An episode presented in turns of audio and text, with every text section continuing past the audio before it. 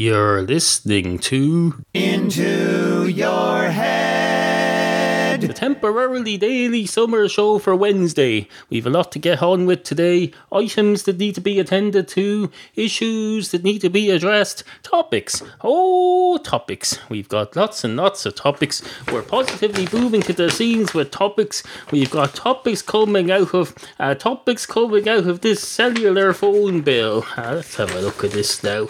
Itemised usage for uh, blah blah blah phone number. Uh, oh, this is my wife's phone bill. This is nothing to do with me. Well, except that I process the payment. I process the payment for the damn bills in this house. I get the money out and I send them to the appropriate recipient and I say, there's your fucking money. Now fuck off with your bills. Don't be sending me bills. I've got better things to do than go look at bills for things uh, that I'm already about to pay. That's the thing. That's the thing to do in this country. You owe people money and they send you a bill and they say, this is just a thing to confirm that you owe us money. And you say, I know damn well I owe you money. I know damn well to sure as Christ I'm going to have to fork out my hard earned oh my hard my hard earned Into Your Head tip jar receipts over to you for your uh, oh, oh and accompanied of course by my wife's wages as well, uh, but no, apart from that, no, we all know we have to pay for things in this world. You don't need to send me a thing in the post to remind me of it.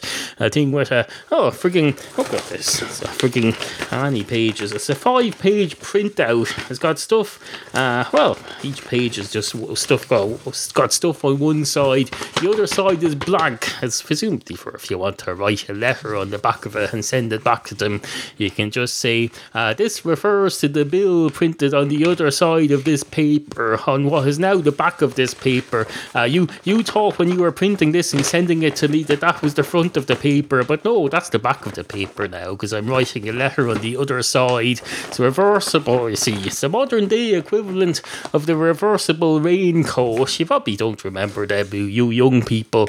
There was a craze in the eighties when people used to get reversible raincoats. You could have a yellow raincoat, and then if you felt if you're in the mood to have a non-yellow raincoat but it was still raining, oh, you take it off and you turn it inside out, and it would be dark blue on the other side. They were usually yellow and dark blue, as far as I can remember. Uh, blue and yellow, they're the colours for rain protection. Uh, back when Of course, this was back when we, our only worry about the rain was that it would make, make us wet. We didn't realise it was also full of chemicals and fluoride and acid and frigging uh, whatever comes from the North Pole when it melts. I don't know. Uh, when snow melts, what's uh, what's in it? I don't know. Is it chemicals? It must be. It would have to be chemicals for it to be able to freeze. If you can freeze water, anything that can cause water to freeze must involve putting chemicals in it. Because I remember uh, I used to do chemistry in school, and they show us this stuff called dry ice, and they say that has to be kept in that glass container and never touched with bare hands because it's highly dangerous. That's how dangerous the chemicals are uh, to make something, to freeze something into ice. So imagine what's like if it happens naturally in the North Pole, where there's no uh, there's no control over, there's no regulation. It's pretty much like buying drugs online. There's no regulation. Regulation, they can put any old crap into that. Mother Nature can put any old crap she wants into that ice, and nobody's uh, nobody's regulating it. All they're saying is you're damaging Mother Nature's ice with your uh, with your uh, regulated antiperspirant spray, which is made in a proper factory. But no, apparently there's no uh, there's no sense of uh, people just don't understand what they're saying anymore. People have no idea what crap they're spouting when they come out with this. They come on and say, the climate is changing, the climate is changing, uh, hear ye, hear ye, the climate is changing.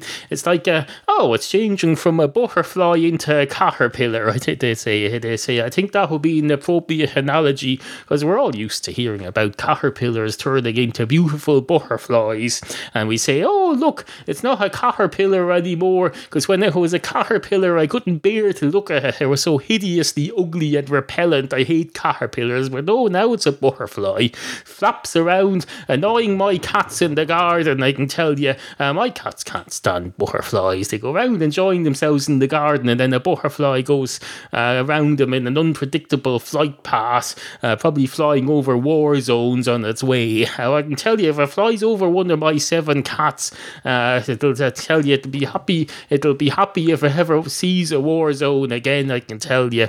Anyway, hello and welcome to the show.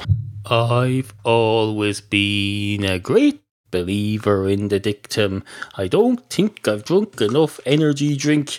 And how do you define enough? There's a question for you. How do you define enough? Well, I define enough by uh, oh uh, Uh, I seem to have accidentally splashed some out over my hand from the bottom. It's okay, it's okay. It's sugar-free energy drink. I'm on to sugar-free energy drink now. I finally remembered to change my internet grocery order, so I've been meaning to do for some time, and change it to the sugar-free one. I want to... Uh, if I want sugar in my energy drink, I'll add it myself, because you can get sugar in a bag. You can get sugar in a bag nowadays. You get the brown sugar, and you take out about five teaspoons, and you spoon it into your glass of energy drink, and then you just stir it in, and you get the satisfaction of knowing that you have control over how healthy or unhealthy your drink is. Uh, and it's brown sugar, so uh, brown sugar doesn't do anything to you. It's just, you just put it in, and it just sits there, and you sit there in your gut doing nothing until you drink enough liquid uh, to wash it out, and then it goes out, probably goes out into your, I don't know, your gallbladder or something, and causes kidney stones, or I don't know, doesn't that sort of stuff cause kidney stones? It probably does, I don't know. I'm not a doctor, I'm not a, do- I'm not a doctor, this isn't the freaking Doctor Drew program, it's the, it's more like the Doctor Phil program, because I'm not a doctor, I'm not a doctor of medicine anyway, I'm not, I'm a doctor of uh, something else. If there was a, uh, if you ever need something else other than uh, doctorology, come along to me, and I'll say, I may not be a doctor, and you'll say, I'm pretty sure you're not a doctor, and I'll say, uh, I, that's what I said, isn't it? And you'll say, no, you said I may not be a doctor, when in actual fact you know with one hundred percent certainty that you're not a doctor, and I'll say, well, I was trying to break it to myself gently, I know damn well I'm not a doctor, I just thought I'd say, I may not be a doctor, because I'm trying to be kind to myself and not uh, not be too sharp on myself for not being a doctor. Anyway, what's wrong with not being a doctor? And you'll say, there's nothing wrong with not being a doctor. That's why you shouldn't be afraid to say, I am not a doctor. And I'll say, I'm not afraid to say it. I just choose not to. I choose to. I choose to. Ah, I choose to. Uh, I choose life. That's what I do. Isn't that a movie? It's a movie where they go, choose life. I think it's Train Spotting. Never seen it myself, but I've seen slogans all over it saying, choose life, choose drugs, uh, choose going out and watching trains and taking drugs. I understand there's drugs involved in that movie. Uh, it's set in England, and they go around taking drugs, as I understand it, or as I assume it to be from what I've heard. And then they go over and they say, they go over to America and they'll say, oh, look, you've got Reservoir Dogs. Uh, they don't do drugs because they're too busy committing crimes, organised crime. Uh, maybe there's something to be said for drugs. Uh, if you're if you're sitting around doing drugs all day, you're not going to be committing organised crime. Unless, of course, you're an addict, in which case you'd probably go and steal drugs, and then you'll, or else you'll buy it off organised criminals. So I suppose there's that. I suppose nothing's a simple, nothing's a simple yes or no, black and white issue, I have to admit. Uh, but no, no, uh, drugs, uh, drugs are a thing, and uh, Reservoir Dogs style crime without drugs is a thing too, and the two can exist in the same universe, but one has to exist in England and the one, other one has to ex- exist in whatever part of America Reservoir Dogs is set in. Where's Reservoir Dogs set? Can't remember. I'm sure it's set somewhere. Is it somewhere like Los Angeles, or is it somewhere like New York, or is it somewhere like Dallas, or is it somewhere like Arizona, or is it somewhere like uh, what other places do I know in America? North Carolina, China, or is it somewhere like Newtown, Massachusetts, as you foreigners call it? You call it New- Newtown, Massachusetts, but I know damn well it's just a freaking suburb of Boston, because I've been there.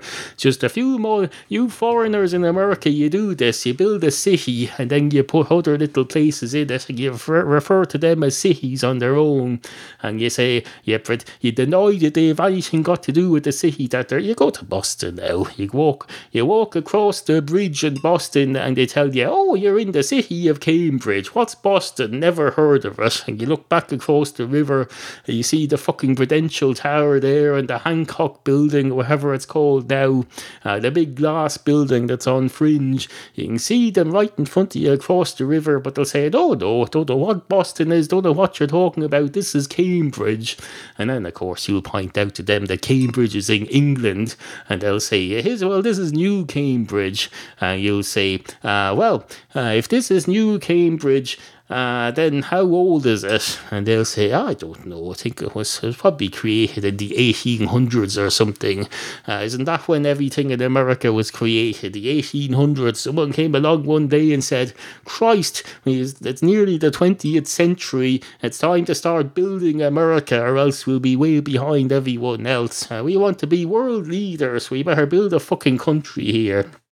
Uh, so if I remember rightly, you had a civil war, and then you made a country. You said, right, enough, we got all the fighting out of our system now, it's time to get on with making a country, which I do admire you for. I admire you Americans for that. You got all of your wars and fighting out of your system, and then you created, after the Civil War, you created a country, and you said, fuck this, no more war, we're done with that, we're just going to make cities now, we're going to make, in fact, we're we're so behind on making cities, we're going to have several cities in one, so when you go to Boston now, there's Cambridge, and there's Newton, and there's whatever else there is, I forget what other cities there are in Boston. I haven't been to Boston since about nineteen ninety something, and last time I was there, I got lost in it. I went out with my brother's house and had a walk round his neighbourhood. The next thing I knew, I was lost, and there was no fucking uh, eye telephones or anything. I had to wander around till I accidentally found my way home uh, to his home, and then I said, Christ, I've been lost for the last hour. He said, oh, that's great.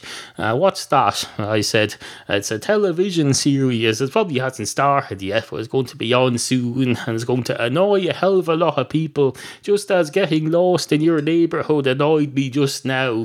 I said, that's great, that's great. So you going home now or what? And I said, no, I'm going home in a few days, because that's when my flight is. Why would I change it? Uh, he'd say, because you can't, because you seem to be getting lost here. Sounds to me like America isn't for you. And I said, I say, America is for me. It's just I want it to be for me from afar, so I'm going to go home and then uh, discover podcasting when it's invented a few years from now, and broadcast into America from outside. I'm like the uh, what's that fella? I you know, one of those people who do the uh, the uh, shortwave radios, and they broadcast propaganda into far to- far flung war zones. Uh, I'm doing I'm the equivalent of that now. Uh, this is the Voice of Ireland uh, broadcasting on the shortwave internet into America and everywhere else with propaganda, propaganda. Fa- I'm prop- I'm putting propaganda. propaganda in your face, uh, but surreptitiously, so you don't even know what's happening. That's the way to do it. That's the way to do something.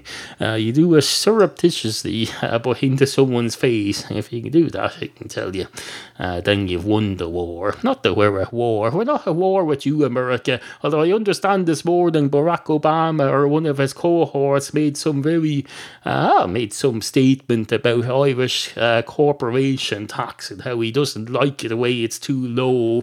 Uh, well, fuck you. We'll do what we want. Uh, fuck you. No offence, but fuck you. Follow Neal at twitter.com slash into your head pod and pretend to like him at facebook.com slash into your head podcast. Two dogs walk into a bar. one of the dogs goes straight up to the bar counter and says, "Can we make this quick? Because I want this episode to end in the next two or three minutes. We need to go on and start making Thursday's episode because we're churning them out five a week at the moment." And the man behind the bar says, "Oh, I can make this very quick. The word no is one of the shortest monosyllabic, monosyllabic, oh no, wait a minute, monosyllabic, yeah, monosyllabic, that sounds right, doesn't it? That would seem to make sense, but people usually say monosyllabic. I prefer to say monosyllabic. It makes more sense logically. The only reason it sounds wrong is because it's not what people usually say. But no, I'm going to say monosyllabic. It's monosyllabic, that's what it is. Uh, the word no is one of the most monosyllabic words in the English language, although now that I think about it, there were there were many words that are just one, well, there's a few that are just one letter, and there's probably many hundreds that are two letters, like the word no. Uh, so when I say it's one of the shortest, uh, it's, uh, well, it's it is, but it's one of the several hundred most shortest. That's like saying, that's like saying my cat is one of the finest cats in the world, uh, but then you go and you investigate further and you find, oh, you find that there were uh, it's eight million cats who all who all of whom's maximum speed is the same as your cat. So he's in the he's in the eight million fastest. Uh, well, maybe I don't know. I don't know. Especially a draw between the top eight million. So what are you going to do about it? It's hardly the cat's fault, it's hardly the cat owner's fault, it's hardly my fault as the as the bar owner who wants to try and use a monosyllabic word because you said you were in a hurry. Uh, so no, uh, anyway, uh, can I help you, sir? And the dog says, "Yes, please, pint of your finest Guinness." And the man behind the bar says, "No." Good morning. Sit, Annie, sit. Good cat.